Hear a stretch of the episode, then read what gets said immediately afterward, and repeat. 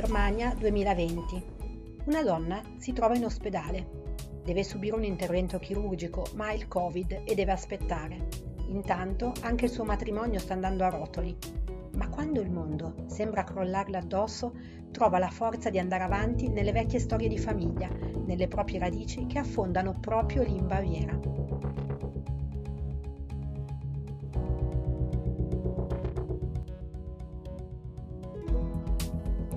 Io sono Giuliana Arena e questo è Sconfinate, Storie di altri mondi, il podcast di Expat Click. Vi raccontiamo storie di vita ordinaria in espatri spesso straordinari.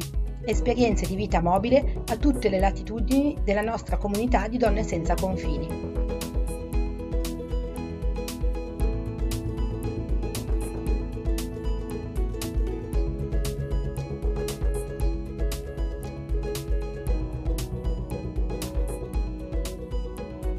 Chiara ha sempre viaggiato molto, fin da bambina, quando il nonno la portava in paesi lontani e la incoraggiava a imparare le lingue. Come tanti ragazzi della sua generazione, ha fatto l'Erasmus, nel suo caso in Germania, e si è sempre sentita profondamente europea. Ha sempre avuto la curiosità di scoprire mondi e culture diverse e lontane. Così, quando dopo la laurea ha trovato lavoro su una nave da crociera, le è sembrato il realizzarsi di un sogno, il lavoro perfetto. Quindi io conoscevo il tedesco perché era fresca dall'Erasmus, ho mandato il curriculum, mi ricordo che in pochissimo tempo sono stata contattata, mi è stato chiesto se il passaporto era valido, ho fatto eh, i corsi di addestramento e i corsi di formazione che sono richiesti e in pochi mesi io ero già su una nave.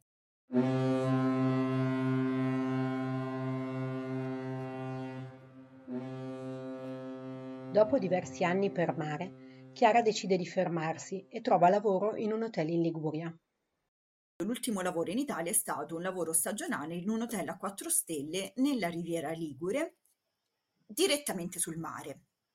Ovviamente là di ritorno tantissima clientela tedesca, la possibilità all'inverno di stare un momento in tranquillità perché comunque il lavoro era prettamente stagionale.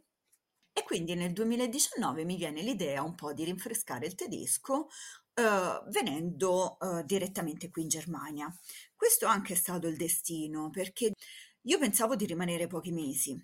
E, facevo parte di un progetto di cooperazione tra due enti, uno italiano e uno tedesco, e, e insomma facevo la cameriera in una clinica di riabilitazione eh, in Sassonia, in, in un centro termale che si chiama Bad Elster. Io volevo rimanere pochi mesi perché comunque ero programmata per tornare per la stagione in Italia e invece a marzo è iniziato il Covid.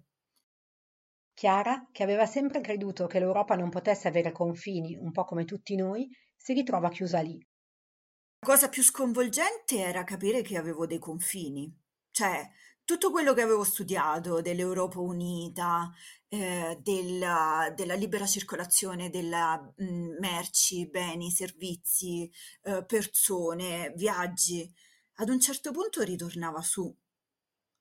E io mi ricordo poi, che poi tra l'altro, come se fosse ieri, io ero in vacanza, avevo le vacanze programmate, dovevo tornare con il Flixbus in Italia, era marzo e io dovevo viaggiare e dovevo tornare in Italia.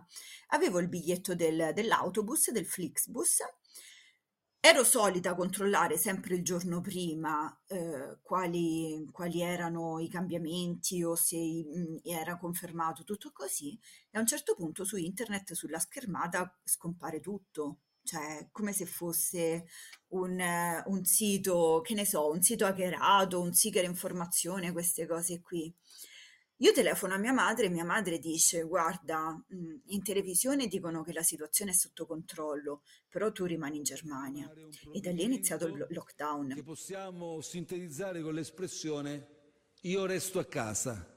E mentre a causa della pandemia la possibilità di continuare a lavorare nell'hotel sul mare in Liguria svanisce, Chiara riesce almeno ad ottenere un contratto a tempo indeterminato nella clinica in cui lavora in Germania. Perché quella è stata la mia fortuna. Non avevo più la garanzia di un lavoro eh, stagionale, anche se quello dell'hotel era la mia famiglia, era l'hotel davanti al mare, io lo sogno ancora. Era veramente il lavoro dei sogni, nel posto dei sogni.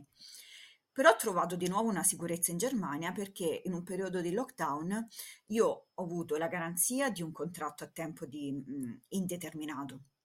Ho avuto ovviamente l'assistenza sanitaria e poi eh, lavoravo in una clinica di riabilitazione dove, essendo un, eh, un ambito sanitario, avevamo sempre la situazione sotto controllo e comunque aggiornamenti in continuazione. Ma altre prove l'attendono. Quindi in un certo senso mi sono sentita protetta. Poi da lì una parabola discendente. Eh, il momento di lockdown è stato anche un momento di riflessione, però i momenti di riflessione portano anche a guardarsi dentro e sono anche dolorosi. Eh, ero sposata con un ufficiale della, della Marina, della, della compagnia di crociere, che durante il lockdown mi manda la lettera di separazione. Io mi ritrovo qua in Germania veramente sola. E, però dico, piuttosto che dargli la soddisfazione che mi vede piangere, eh, perché non so veramente eh, come, come adesso giostrare la situazione, a maggior ragione che devo trovare un avvocato italiano, che devo trovare un tribunale italiano, tutte queste cose qui, io piuttosto mi faccio tre lavori, lavoro dalla mattina alla sera, esco da un'azienda, rientro dall'altra, mi pago l'avvocato, ma io non gli do la soddisfazione di dire guarda, l'ho lasciata lì come un pacco vecchio. E questa è stata anche la mia rinascita, perché comunque poi quando eh, ti trovi in un momento in cui sei veramente da sola e devi far forza solo sulle tue di forze. E quindi è stato anche un momento di mh, consapevolezza e un momento di forza che ho trovato. Ancora non è finita. Come se non bastasse, una vecchia malattia ai polmoni, che Chiara pensava ormai risolta, si manifesta in modo molto aggressivo. È necessario operarsi di nuovo, ma Chiara si ammala di Covid e non è possibile affrontare l'intervento prima che il virus sia passato. A un certo punto mi sono ritrovata eh, in isolamento, con il Covid, in lista d'attesa per l'operazione ai polmoni, con un medico che veniva vestito da astronauta una volta al, al giorno, e quello era il mio unico contatto sociale, e che mi diceva che non sapevano che fare, perché fino a quando non guarivo non potevano operarmi, perché insomma la malattia alla fine riguardava sempre la stessa, eh, la stessa fase, non sapevano se, se poi poteva essere una complicanza per me.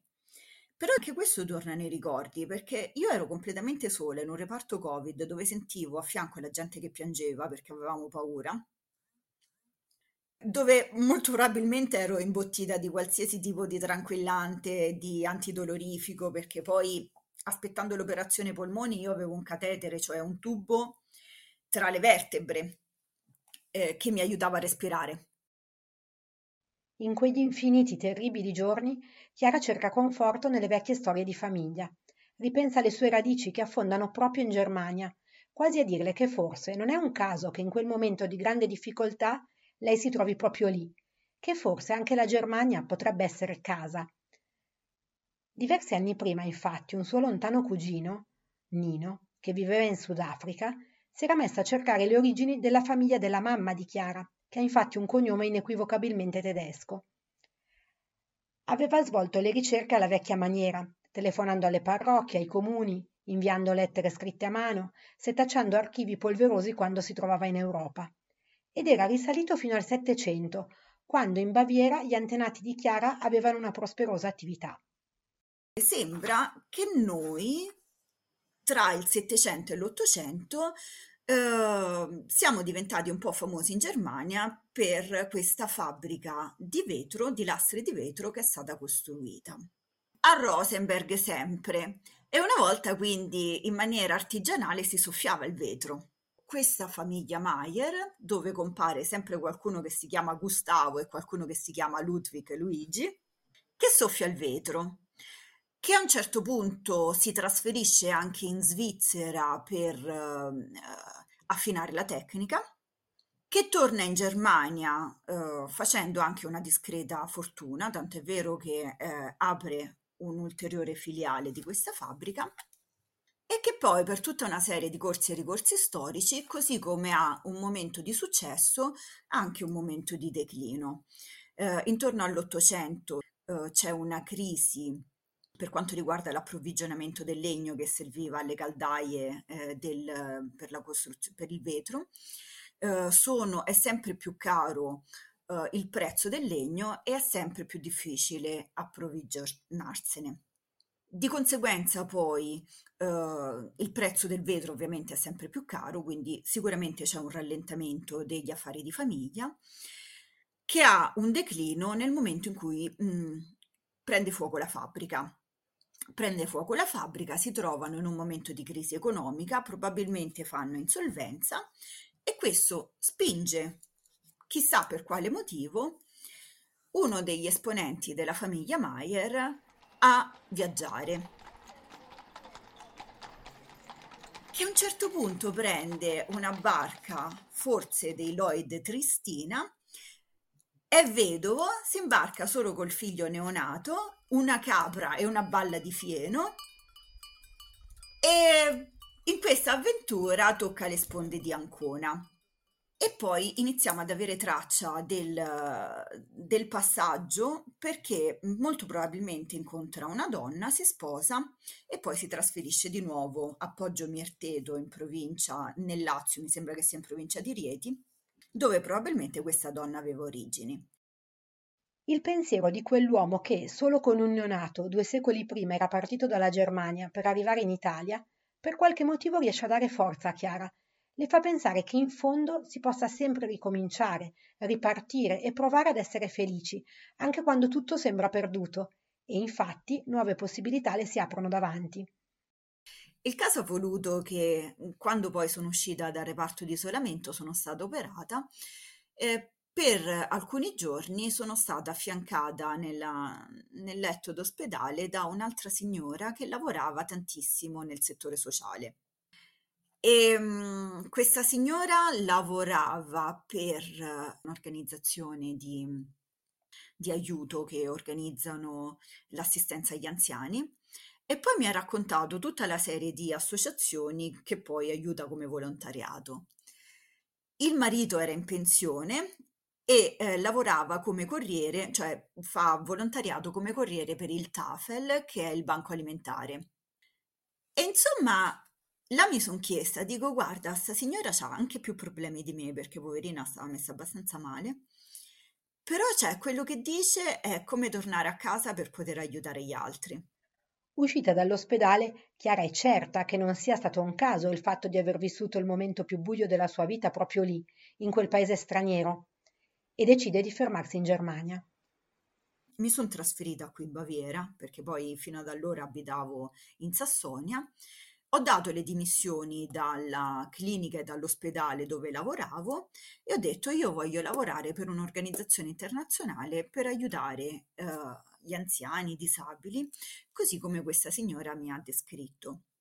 Eh, ho telefonato ad un'organizzazione internazionale qui a Mart Redwitz, mi ha organizzato il colloquio, è andato tutto bene. Principalmente il lavoro che, che faccio è quello di assistere gli anziani disabili nelle loro attività di vita quotidiana, che può essere eh, andare lì a casa, chiedere di cosa hanno bisogno, se hanno bisogno di pulire i vetri, se hanno bisogno di fare la spesa, piuttosto che di essere accompagnati dal medico. Chiara è anche riuscita a realizzare un piccolo sogno al quale aveva pensato quando era nel reparto Covid: organizzare dei corsi di cucina italiana all'Università del Tempo Libero, dove ognuno si mette a disposizione secondo i propri talenti. Una volta assestata nella sua nuova vita, Chiara si fa mandare da sua madre le lettere in cui si ricostruiva la storia della sua famiglia. Se ne sente un po' la depositaria e vuole ricordarsi di ricordare.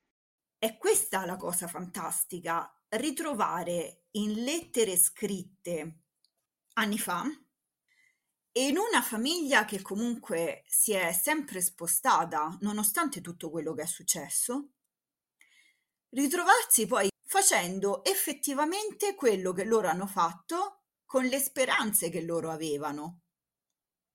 E è questa la forza del, di, di avere delle radici, eh, delle radici forti.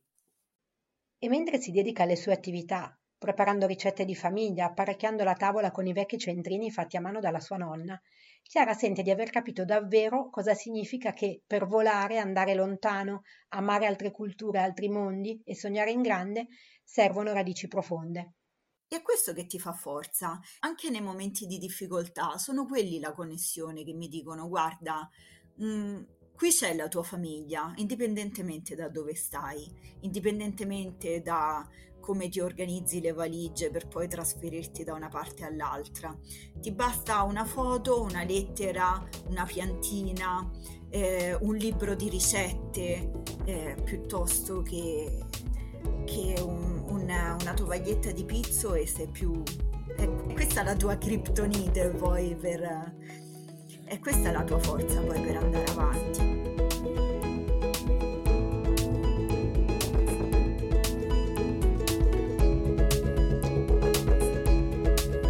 Avete ascoltato Sconfinate, storie di altri mondi, il podcast di Expat Click che racconta storie di vita in espatrio. Trovate la sinossi di questo episodio sul sito expatclick punto com e alcune foto e altro materiale sul profilo Instagram sconfinate underscore podcast. La colonna sonora è l'host di Buckwise. Se volete scriverci, magari per raccontarci la vostra storia di espatrio, potete mandare una mail a podcast chiocciola expatclick punto com.